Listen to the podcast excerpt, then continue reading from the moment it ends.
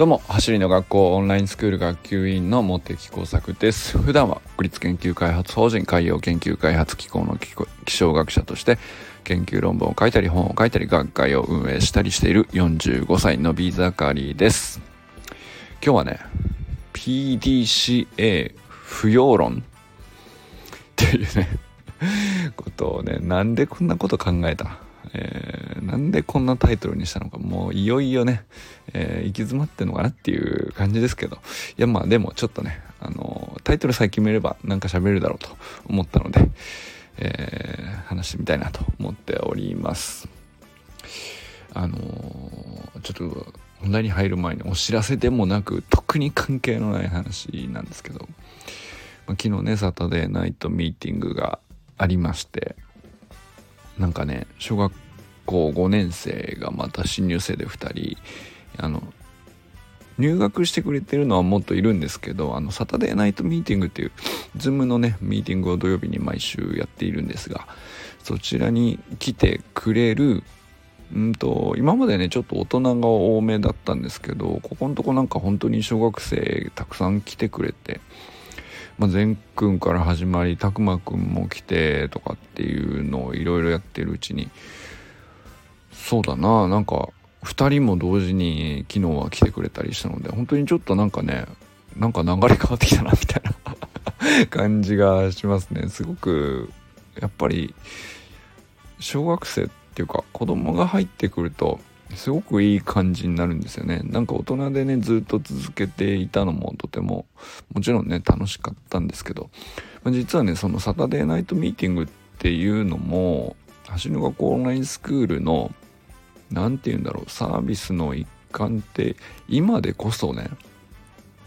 えー、定着はしているのですけれども毎週土曜日の夜8時から何、えー、て言うんでしょう。スプリントメニューの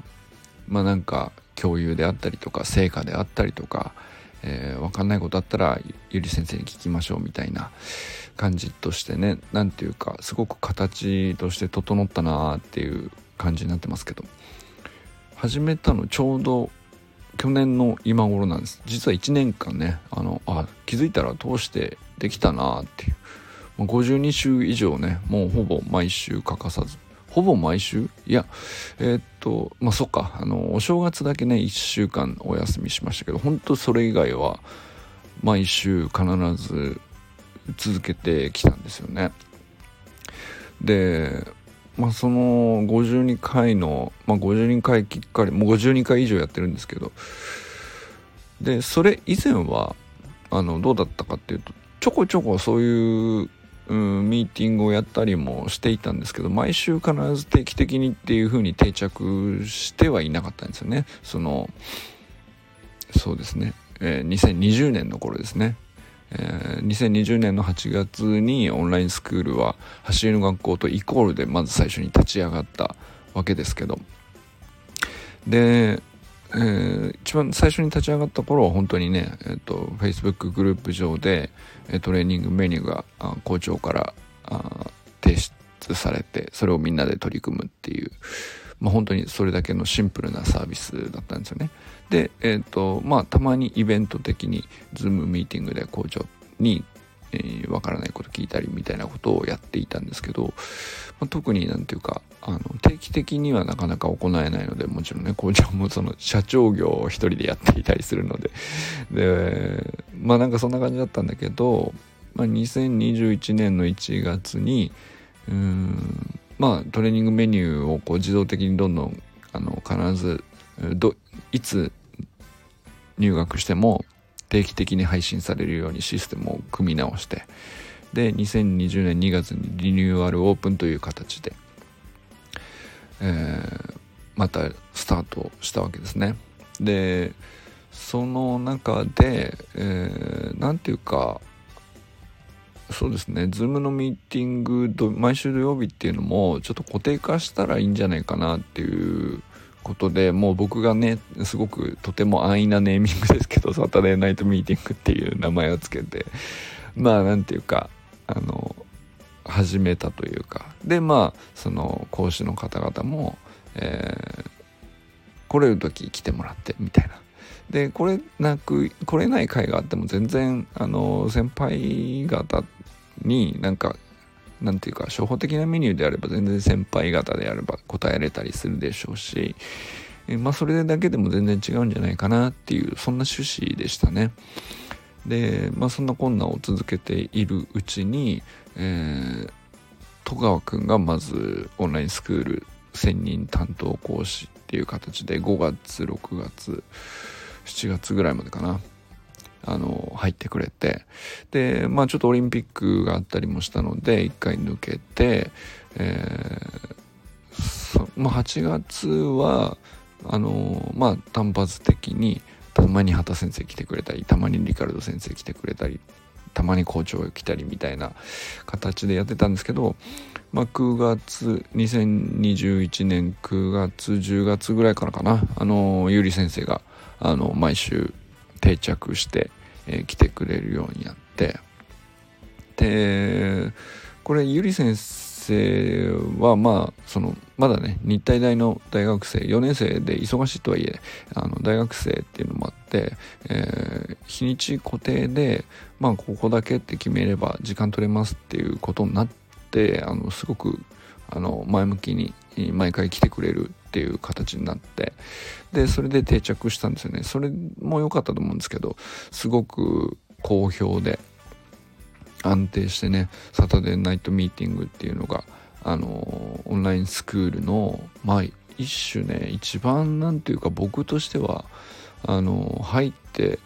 えー、スクール生がね一番美味しいと思えるサービスの部分かもしれないですねと僕は思ってます。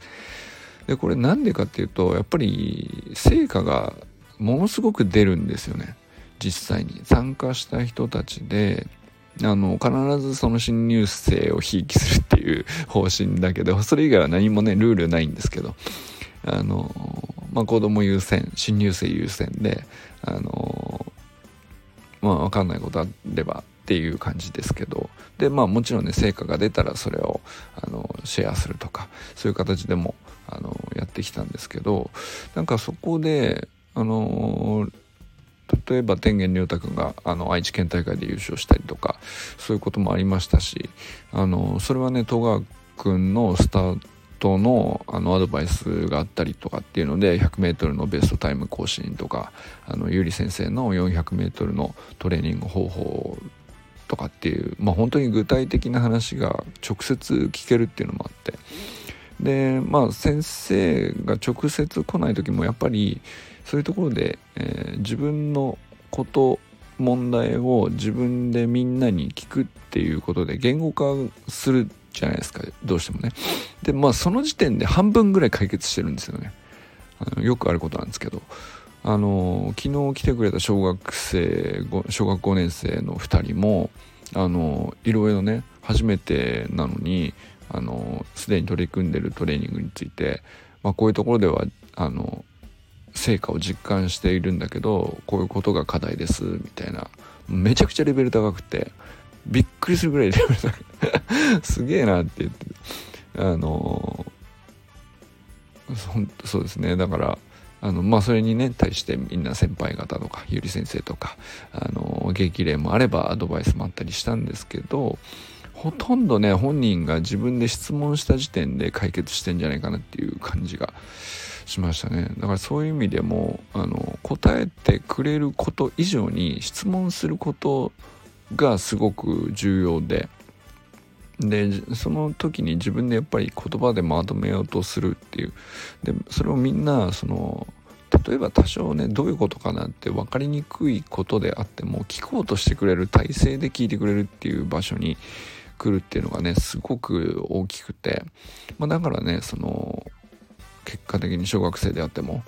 小学2年生のたくまくんがねそれできてるわけですからそれあの大人でも当然できない人はいないしあの結局能力の問題じゃなくて環境の問題なんですよね。聞いてくれる人たちが何とかして汲み取って、えー、あげたいっていう状態にするというか、まあ、本当に心理的安全性が保たれた状態ということですよね。でこれが本当に大きいんじゃないかなと。でその裏にはもちろんね走り革命理論の毎週の、あの確立されたメニューが配信されて、まあ、それに取り組んでるっていうことがあり、えー、それをインスタに投稿するということで自己分析がありということがあるのでこれもうまさしくなんですけどもう何て言うか PDCA の綺麗に回った形というかあのまあそういう風に見れるかなとも思うんですよね。ただまあちょっとね、えー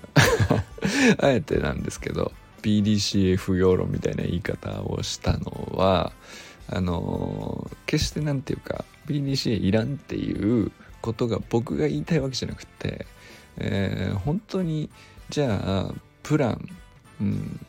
プラン計画ですね。Do は実践ですね、えー、チェックは自己分析とか点検とかと検証とか。で Act。Act はまあ改善というか、えー、修正とか、まあ、また行動 Do とアクトは一緒かもしれないけど、まあ、 Act と Do はただの実行ではなくて Act の方では改善を加えてもう一回 Do するっていうことなのかもしれないですけどなんかあのこれがすごくそういうふうに見ようと思うそういうフレームで見ようと思うとすごく綺麗に回ってるプログラムでもあると思うんですよね。なんですけどなんかその小学生でもできてる、うん、おじいちゃんおばあちゃんぐらいの年齢であってもねそれはできていたり、えー、年齢関係なくで性格とかも例えばその計画性を持ってとか緻密にやる人もいるしうんと何て言うかあの直感的に説明だけは受けるけどそんなに深く考えずにねとにかくやるっていうタイプの人もいるんですよね。でそれ全然もうどういう風な形やってもよくて、えー、自由度があるんですけどでもね結局なんか PDCA みたいなあのフレームに無理やり当てはめようと思えばそういう風にも見れるけどそんなことを思わなくても結局みんな自然に PDCA を回しているしなんだったらあのもうずっと do do do do do で繰り返してると。で do を繰り返していて修正が起こらないっていうこともありえないんじゃないのっていうね。なんかそういう感じにも思えたりするんですよね。まあなんかまあなんていうか別に無理やりね PDCA を持ち出してくる必要もないっちゃないんですけど、えーもともと製造業とかさなんかそういう現場ではあのそれが大事だよっていう。で品質管理のためにはそれを整えるためにはみたいな。でまあエラーが起こる確率を減らしていくためにはあのそのサイクルを回して螺旋を上がっていくとどんどんクオリティがアップしていくよっていう、まあ論ですよね。まあこれ論なのであのなんていうか何て言うか主張のあのしたいわけじゃないっていうかあのもしそういう風な立場に立って見るとしたらあこういう論になるよねと。まあ不要だと思うっていう立場に立つとしたらこういう風にも持っていける見ることもできるし、えー、PDCA そのものだよねという論に立とうと思えばそういうふうに解釈することもできるっていう程度の話で なんかあの見えるかなと思うんですけど。でまあこれはすごく何て言うか個人のトレーニングとしてもあの、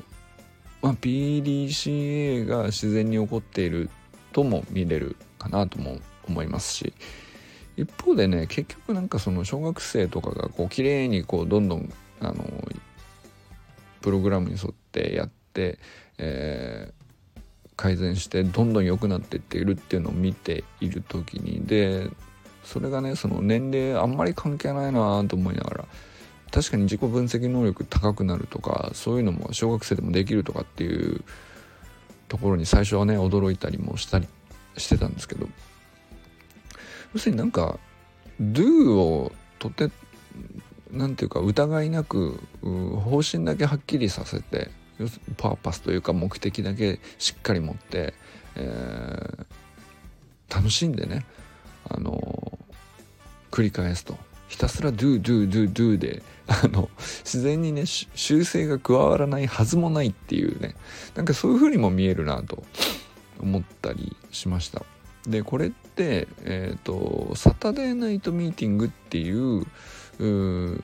何て言うのかな。オンラインスクールのサービスの一つ一部なわけですけどこれも52回繰り返してきた中で、えー、どっちにも見れるんですよね。PDCA を回してきて良くなってきたっていうふうにも見れるし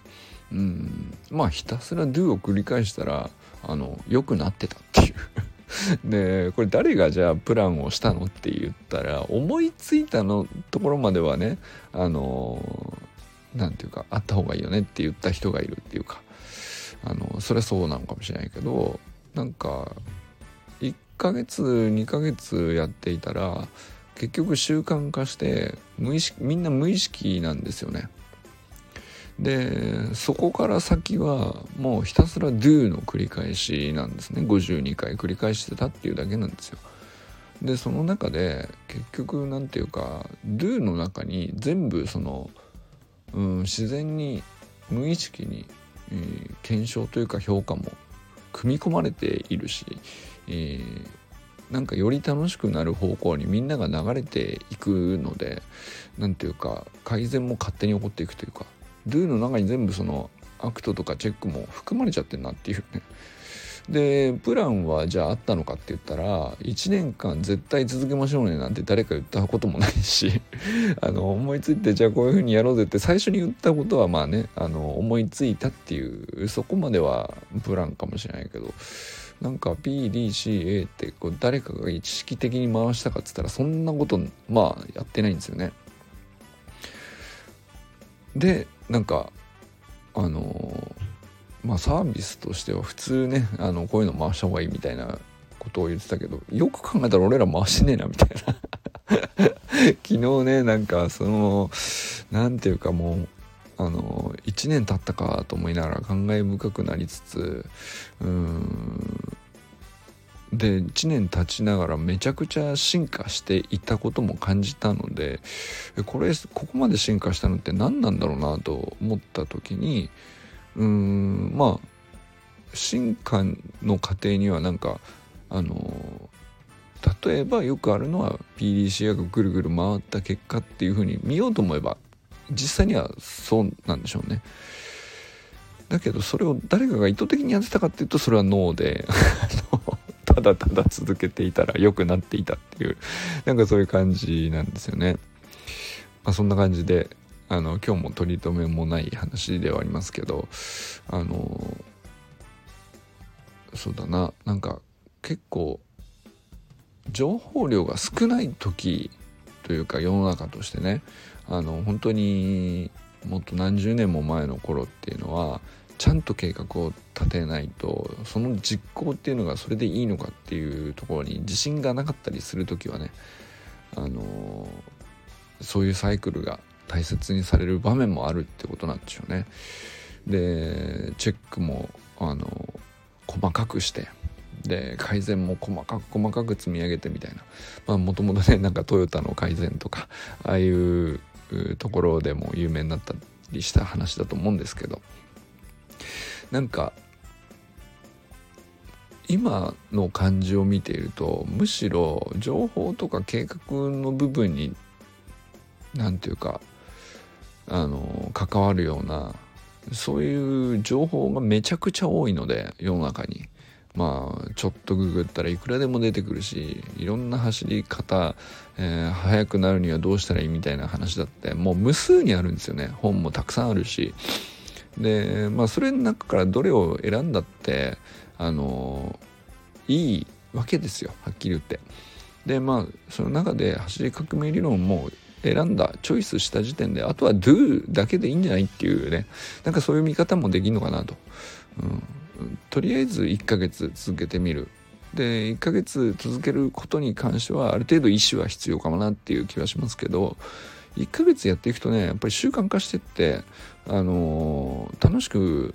なるし逆にやらないことが気持ち悪くなってくるぐらいな感じになっていくので、ま、そのループに入ってくるとねもうたくまくんとか善くんとか見ててもそうですけど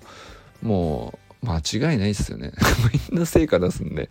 でそれはもちろん走り革命理論のプログラムの精度が高いっていうこともありますけどやっぱり本人たちがあの楽しんであの夢中になってやってるっていうことのもう無数の do の繰り返しがもう圧倒的に多いのでそこが本当に大事なのかなっていうふうに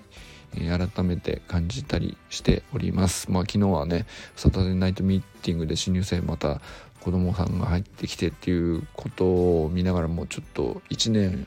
そのミーティングを繰り返してきてなんかいろんな意味でねなんかちょっと思いつくところがあったんで PDCA っていうのを当てはめるとどう見えるのかとかそんなことしてないなともう見えるなとか両方の面からね、えー、考えてみたんですけどうんやっぱりねあのまあどういうフレームを当てはめても別にどそれもね自由だと思うんですよね。僕的にはどっちかというと do do do do do が合ってるかな って d d d d d 足す d 足す d 足す d っていうね。なんかもうひたすら1足す1からやればいいっていうのが走り革命理論のあのまあ趣旨というか理念というか。あのどんなことでも足の速さだって才能じゃないし 1+1 からやればいいってあの思えるようになること自体が、ね、一番大事だしそれそういうことをそれでできると思う、うん、